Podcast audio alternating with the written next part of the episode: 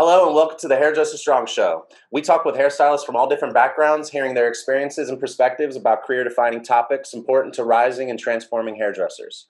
I'm your host, Robert Hughes, and this is my guest, Carla Presley. Hey. Carla, will you please introduce yourself to our viewers? So my name is Carla Presley, and I am a hairdresser for about 15 or 16 years now. I'm based in the Washington, D.C. area. And what I do is offer hair and makeup services on location. Currently, I'm the main artist at my company. It's my company, and it was just me as a freelancer. But it's starting to blossom into something where I'm booking other artists through my company, mainly for weddings. But I do a lot of hair and makeup for photography sessions, production, just about anything. During COVID, I started doing haircuts at home, which got me back into haircutting for the first time in a long time on a regular basis. So I'd say the only thing that kind of differentiates me and a lot of other hairdressers is that I don't do color anymore, and I don't work in a salon. All right. Cool. Thank you. Today we're going to talk about resilient hairdressers surviving COVID. We'll just jump right in. Will you tell us about you were telling me a little bit about what happened, but for the viewers, how has COVID impacted your life just as a human, as a person? I mean, as a person, wow. There was a lot of fear last year, you know, as this was all unraveling, and a lot of confusion. I just felt like you almost feel like you should run to someplace safe, you know, like so when COVID was, you know, like starting to become a little more under control, I went and saw my dad. I just wanted to be near family. Of course, I had a COVID test and had quarantined and all that kind of stuff, but it was just scary, you know. You feel like someone's child again. You feel like reaching out to other people to see how they're feeling. So yeah, personally, I was very impacted, and it still impacts me. Sometimes I wonder if I'm relaxing and I'm leaving myself open to getting sick or getting COVID again, you know, because I have had COVID, and that knocked out 2 weeks of work for me, and canceled Thanksgiving plans, which now in retrospect was probably a good idea that me and my family didn't get together for Thanksgiving. So it's been a lonely and long and stressful year, but I'm managing. Nice. I'm glad to hear that. So you had COVID around Thanksgiving? Yep. Yeah. I got it like 2 weeks before, and it was just like, you know what, guys, let's just not meet up. Really? So all of us about to see each other for the first time, especially because my brother has been overseas in Korea with his wife. And before that, we're far away as well. So we were finally getting ready to see everyone. And, you know, when I got sick, it raised the alarm, and we were like, okay, just next Thanksgiving. Yeah. Yeah. Well, so how bad were your symptoms?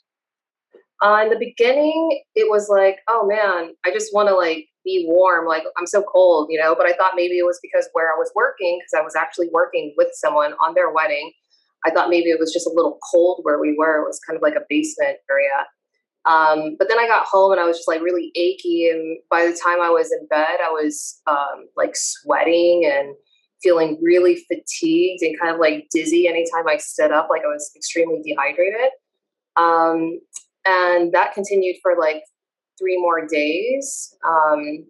And then, of course, I found out that I had COVID. I got the test and everything, got my test results back, and contacted people that I had previously been working with and told them to quickly go get a test. And everyone did, and no one tested positive. So 95 masks do work. I contained all my particles to myself and sanitized everything in between, and, you know, all the safety precautions that I'm taking, I feel like are working. And it was kind of nice to see, to know that. Not that I'm relaxing off of that at all, but it's just nice to see that it's actually working. And I came out okay. You know, it was stressful because I didn't know how much worse I was going to get. People were like you know, going to the hospital 2 days after being sick. So for a while it was like, am I going to get that sick? So it was really scary. But mostly it was just lonely, you know, being quarantined all by yourself, like literally not even going to a grocery store in case you're like touching things with your COVID. That was kind of lonely. Yeah. I got COVID in August, and I tested positive, my wife tested negative, and then the next day she got sick. She came down with flu-like symptoms, but like within 36 hours, the flu-like symptoms were gone, and it was like rolling symptoms, and they would come in waves. Like I'd feel fine, all of a sudden I'd get tired, all of a sudden I would get pressure, like squeeze in my head, or really irritable, like really fast. It was. But it was mostly, for the most part, it wasn't that big of a deal. I actually had to forward all the calls to my cell phone and run the front desk from quarantine because we had to shut the salon down. Right. That was 10 days of no work, no income. It definitely hurt. Yep. I know all of it. Yeah. So COVID impacting you as a stylist, you sound like you touched on it a little bit. Did that impact your mobile business at all? Oh, totally. Yeah. We had all kinds of bookings, and, you know, mid-November is when, you know, my work is going to start to come to a slowdown. The wedding season is kind of like ending, and typically without COVID, I'm then going into like event season where people are having big parties and galas. And so I'm getting people ready for that, but I knew that wasn't coming. So the end of November was really the time to like break it in for the rest of the year. So to get sick and have to cancel everything and have to pay other artists to do work that was hired for me, it was hard after a hard year, you know. But again, I'm managing. I'm really grateful that, one, I have help behind the scenes helping to reschedule everything, because if you don't have this kind of help, like how are you staying on top of everything? You just couldn't possibly, you know, not with the amount of work that I'm doing.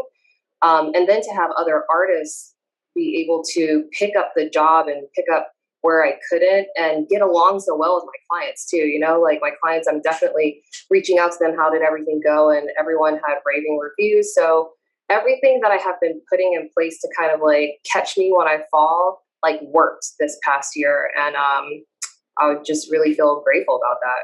Nice. That's awesome. That's, you know, my next question is asking about resiliency. According to definition I looked up, the ability to like bounce back, basically. Where are you at now? Mental health, physical health, and financial health? Resiliency, you know, a lot of the other healths kind of depend on financial health, don't they? Like, this is why a lot of our country is stressed and feeling the way that they're feeling, because I think they are under financial stress. If there were no financial stress, I think there would be no stress possibly. You know, we could just maybe, yeah.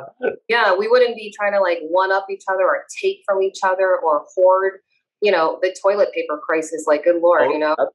Yeah, wow. I've never thought about it like that. Yeah, stability is so important to so many people. So for me to experience financial instability last year was definitely scary, but I am very strong mentally because I work on that constantly. And I think being strong physically does something to your mental state of mind. So just when everything was really terrible and, you know, we didn't know what else to do, I kind of wanted to like work out more. I went and rode my bike a lot. Since I had to be alone, I just needed something to pick up. So like many people, I got a bicycle. I was like riding around a lot. Harder in the wintertime because, you know, we're all cooped up. But then I just kind of threw myself back into work after being away from really building anything, because I kind of froze from fear and didn't know how to like move forward or what I was going to move forward with, what would be the outcome of all of this. But then once it started looking like things were possibly going to be okay and like everything didn't crumble to the ground, I kind of dusted myself off and just started getting myself back into work. Like, all right, let's work on the website. Let's let's figure out this marketing. You know, I cut my marketing off just to save from, you know, expenses, but now I'm trying to do more of it myself. So, but yeah, so that's kind of where I am with all of that. You know, I think, so you bring up a really, really good point. You know, at first I kind of laughed at it and realized where you were going with it. But I definitely am in the same boat when it comes to thinking that, you know, the whole concept of Hairdresser Strong is strength is not just being good at your craft. It's not just being good at like business and making money. It's about your mental health and your physical health. And I definitely agree that they're all related. I do think that there are things that you can do to work on mental health and work on physical health in spite of having financial stress. You know, yeah. So, and you mentioned, you said you worked on it. So what do you do to work on it? Mental health, you said you work on that. For me, I am a creature of habit. Like I need certain things. I need to go for walks every week, you know, standing all day as a profession. I have varicose veins and poor circulation in my legs. Like it's just something that I have to do. And then I realized for me mentally, I have to do that as well. But even as a businesswoman, like there's so much that gets filtered through my mind on a long walk that when I get home, I'm like ready to put it down on paper, or maybe I've been talking to my phone the whole time, but there's so much that comes out from just taking care of myself physically. Right. And so going for walks and going for bike rides and just hitting that, like, you know, bike trail really hard and sweating and all of that just makes me feel like I've squeezed something out, you know, like I'm doing a little bit better. Yeah. Nice. I like that. You know, you have the physical exercise awards you time to disconnect as well. If you choose to, and, you know, like having the ability to, or connect in a different way, like maybe connect with loved ones. Right. Although some people do connect business during their workouts. Yeah. So they're getting physical work. I don't know how much that's doing for their mental health, but it's all connected, I guess. So for me, because I need that time, I had to get into my calendar. I had to be really real. Like I'm not trying to work 5 days, you know, Monday through Friday and then have weddings all weekend. Like I can't hustle 24 hours, you know, 7 days a week. Like I needed me time. So it was all about going into my calendar and literally blocking it off and being like, no, this is my time. If I'm a morning person, then you can't have my morning. I have to meet up with you in the afternoon, or we have to do things more towards the evening. And if it's not a good fit, then it's just not. But I have to live my life a certain way. So I've just made my my schedule that way. And I'm trying to put those boundaries, you know. I love that. You know, I think that's a public service announcement right there. You know, make sure you schedule it in if you have to. I'm the same exact way. If it's not on the schedule, it doesn't happen. Quite frankly, sometimes it's on the schedule. It might not happen. It just depends on how shit goes, but like that's life. Yeah. So my next and final question for this interview is, what advice do you have for anyone going through, well, what advice do you have for anybody going through COVID right now that might be dealing with like a financial, physical, or mental stressor? I mean, I like what you just said, but is there anything else that comes to mind when I say that? Yeah, I would say if you're not terribly busy right now because of the way this is impacting your business, please try to find a way to get yourself ready for whatever the next phase is you want to go into, whatever that is. Like create a vision board, talk it all the way through with other hairdresser friends. I've contacted so many hairdressers and makeup artists to see if they want to collaborate with me on something. And I know like not all of us can just up and be busy and get things done. Maybe some of us are even sheltering in place and like not going outside, but wherever you are, whatever your dreams are, wherever you want to go with your business, start thinking about how you can get from where you are right now to that place. And then when you feel ready, start, you know, just one step at a time. And sometimes these steps are really big and long and they take a long time to just get over one. and that's okay. But as long as you're starting to move, I think that's what resiliency, you know, like no matter how hard it is, you're going to continue, even if it's just the tiniest bit, to get from where you are to where you want to be, if you're not there already. And if, you know, you're the opposite and you're just crazy and working all the time, think about like how you can enjoy more of what you're doing, unless work is just like what you are and what you're made of, you know? Yeah, totally. I love that. Thank you so much. Keep trying just the best that you can and give yourself a lot of breaks. Like everyone gets a break, you know, right now, everybody gets a break.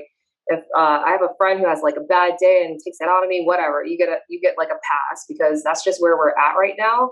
And I think we just need to have a lot more like compassion for ourselves and what we're going through, and look out for yourself, you know. But that's why I think if you have a long list of things to do, just take one thing off at a time. It'll make you feel so much better if you just get started, you know? Nice. I love that. Take it one step at a time. I like the idea of a vision board and coming up with your dream. I love the idea. I love the penciling in time for yourself and compassion. Compassion. Yeah. Yeah. So compassion, one step at a time, one thing at a time, write it down and pencil time in for yourself. That's what I've gotten. Those are the bullet points. Okay. Yes. That's a good, love all that. And yeah. Compassion is, you know, I did a whole episode where I was talking about like, you know, I totally agree. You know, coming out of COVID was really eye-opening for me, because like coming out of being sick, because of like dealing with customers and colleagues and friends and family, like I realized that just how much stress I was under, and I didn't even recognize it. I didn't even take time to understand it. And then it all hit me with it. And then like everybody, you know, I don't know, it wasn't a pleasant experience having to communicate with people that you had COVID. And, and then there was like a lot of blaming going on. And so I just decided to take time to allow myself to be a human and allow other people to be human too. And so I think compassion, I love that. So, yeah. Well, I got one last question. Do you have any sort of like book or course or practice, something that you would recommend to our viewers? You know, what I am doing right now is following people on Instagram that are inspiring to me. And that's pretty much all I look at on my Instagram page. I haven't created another one for just like, you know, dog videos and all of that, even though you probably see a lot of dog videos on my Instagram. But what I'm scrolling when I'm on Instagram is people doing what I want to be doing, or people sharing ideas on how to do what I'm doing better, or just beautiful images that really inspire me and move me to do better at what I'm already doing. So I go to Instagram like it is the book, like it is, you know, this place where I can come and like, you can even tab photos and keep folders of things. If I have a photo shoot, I can pull up like, you know, I know people do this with Pinterest, but I haven't quite figured Pinterest all the way out yet, believe it or not. I'm working on that this year, but right now that's basically what I do. And when I'm on Instagram, I'm following people like Stacy Ciceron, you know, Orbe brand ambassador, Sharon Blaine, amazing, like hairdresser, you know, the greats. You can follow them and get to know them and even like interact with them. And so I think Instagram is like, for me, you know, that's pretty much all I need. Nice. Okay. I love that. Awesome. Thank you. All right. Well, thank you for joining us today and sharing your story. And I'll look forward to talking to you again. Good talking to you. All right. Bye-bye. Bye.